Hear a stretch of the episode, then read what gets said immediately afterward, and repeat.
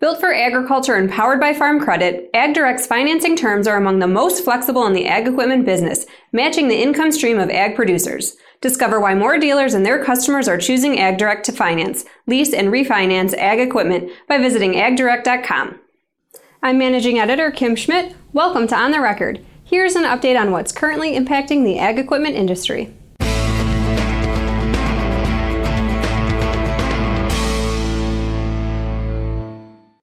In its third quarter earnings report, Deere & Company showed net sales increased 32% for the quarter. For the first nine months of the year, net sales rose 29% versus the same period last year. Additionally, the company's equipment operations increased 36% for the quarter and 33% year to date.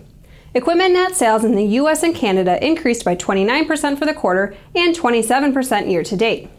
Deere's Ag and Turf sales rose 18% for the quarter and 19% for the first nine months of the year. Operating profit for the division was $806 million for the quarter and roughly $2.2 billion year to date, compared with $693 million in the third quarter and $1.9 billion for the first nine months of 2017. Company equipment sales are projected to increase by roughly 30% for fiscal year 2018 and by about 21% for the fourth quarter compared with the same time periods last year.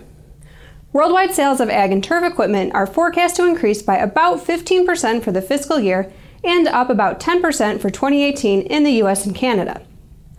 Baird analyst Dobre said in a note that Deere's third quarter earnings show that replacement demand appears strong enough to offset lower crop prices and trade disputes. Any more positive news heading into fiscal year 2019 could mean even more upside for the company, he added. Earlier this week, Deere released its July retail sales report. In all categories, Deere's retail sales were up. For row crop tractors, the company was up slightly less than the industry average, which was up 21% for the month. But Deere's combine retail sales were up slightly more than the industry average, which was up 23%. This week's dealers on the move include Pattison Agriculture, C&B Operations, and Farm Depot.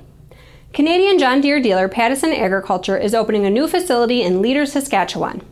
The dealership group is renovating an existing 9,600 square foot facility to accommodate a parts department, office, and showroom with an additional 8,400 square feet dedicated to the service shop. John Deere dealer C&B Operations merged with Noteboom Implement, adding eight locations in South Dakota and Iowa. The new stores will operate as C&B Operations. Farm Depot a three store Massey Ferguson and Kubota ag dealer in Michigan, has joined the Hyundai Construction Equipment Dealer Network. Now here's Jack Zemlicka with the latest from the Technology Corner.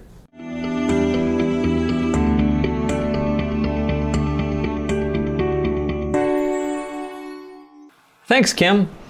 The last half decade has seen both subtle and dramatic shifts in dealer priorities, with evolving sales goals and service objectives. But results of the recently released sixth annual Precision Farming Dealer Benchmark Study reinforce several trends for how dealers plan to achieve continued business growth. With contributions from nearly 100 farm equipment dealers, input retailers, and independent precision companies, respondents ranked by importance their projected five year investment in their precision business. For the second straight year, employee training topped the list with more than 71% of dealers viewing this area as the most important investment. The importance of hiring and developing specialists goes hand in hand with training, as 63% of dealers ranked adding precision staff as the most important need to grow business in the next five years. Less than 2% cited this area as least important, tied with employee training for the lowest total. Interestingly, in the short term, only about one third of dealers cited additional staff as their greatest need to grow business in 2018, perhaps underscoring the scarcity of talent as well as the competitive landscape for reliable specialists. Placing third in the five year outlook is another perennial priority customer training, with 54% viewing this area as most important, followed by marketing at 45%, which increased about 4% as most important over 2017. Looking at other top priorities in the coming year, starting the bill for precision service remained a hot item, with 51% ranking this as their most important area to grow revenue. But interestingly, a high of nearly 20% of respondents also ranked this area as least important during 2018. Back to you, Kim. Thanks, Jack. Last month, farm equipment traveled to Canada for the Ag in Motion Farm Show. While there, we caught up with Leah Olson, former president of Agricultural Manufacturers of Canada, to get her take on how U.S. tariffs and trade issues are impacting farm equipment manufacturers in Canada. Earlier this month, Olson was appointed CEO of Seedmaster and sister company Dot Technology. She says when the steel and aluminum tariffs were first announced in March, the immediate impact on the Canadian market was uncertainty. Prices have gone up, and she says prices moved up higher and more quickly in eastern Canada than in western Canada. According to Olson, over $1 billion worth of equipment crosses the border from the Canadian side each year. She says the U.S. market is extremely important to Canadian ag equipment manufacturers. Likewise, a lot of equipment enters Canada through the U.S.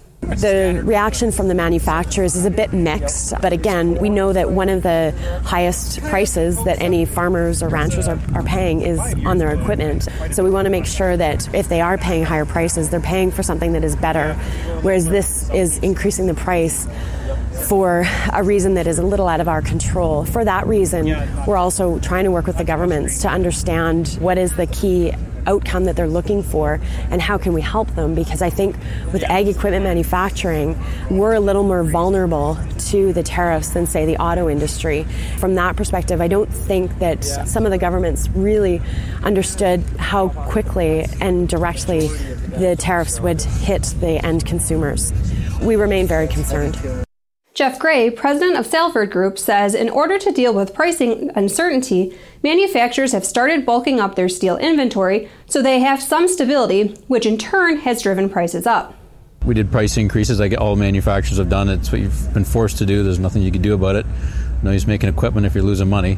And then you're starting to trying to put more steel in inventory so you have some stability. Of course, all the manufacturers are doing what we're doing. They're putting more steel in inventory to get stability, but that does drives the price up. So all the manufacturers are getting together and driving prices up together. Charlie Glass, who writes a monthly tractor and combine analysis for farm equipment, says the uncertainty that accompanied the current tariff disputes has produced a black cloud over future tractor and equipment sales. In spite of those concerns, we continue to see some strength in the large tractor categories and in combines this year. Between the uncertainty created by tariffs and trade and low commodity prices, both producer and dealer sentiment have fluctuated in recent months. Recent surveys have shown both farmer and equipment dealer sentiments were deteriorating. At the same time, AEM reports that in July, North American sales of 100 plus horsepower tractors increased by 30%, the biggest monthly increase in over five years. Sales of four wheel drive tractors that same month were up 75%. Combine sales kept rolling too, up 30% in July. On average, they are up nearly 24% year over year during the three month period from May to July. Meanwhile, the Purdue CME Ag Economy Barometer, which measures farmer sentiment, declined 26 points to 117 in July, as the impact of commodity price declines and concerns about ag trade prospects weighed on producers' perceptions of both current and future conditions in the agricultural economy. After a fairly consistent run of positive scores since last November, the Ag Equipment Intelligence Dealer Optimism Index, which measures sentiment among dealers compared to the prior month, dropped to negative 9% in June. This was the lowest reading since the negative 11% in July 2017. In July, dealer optimism was back up to plus 5%.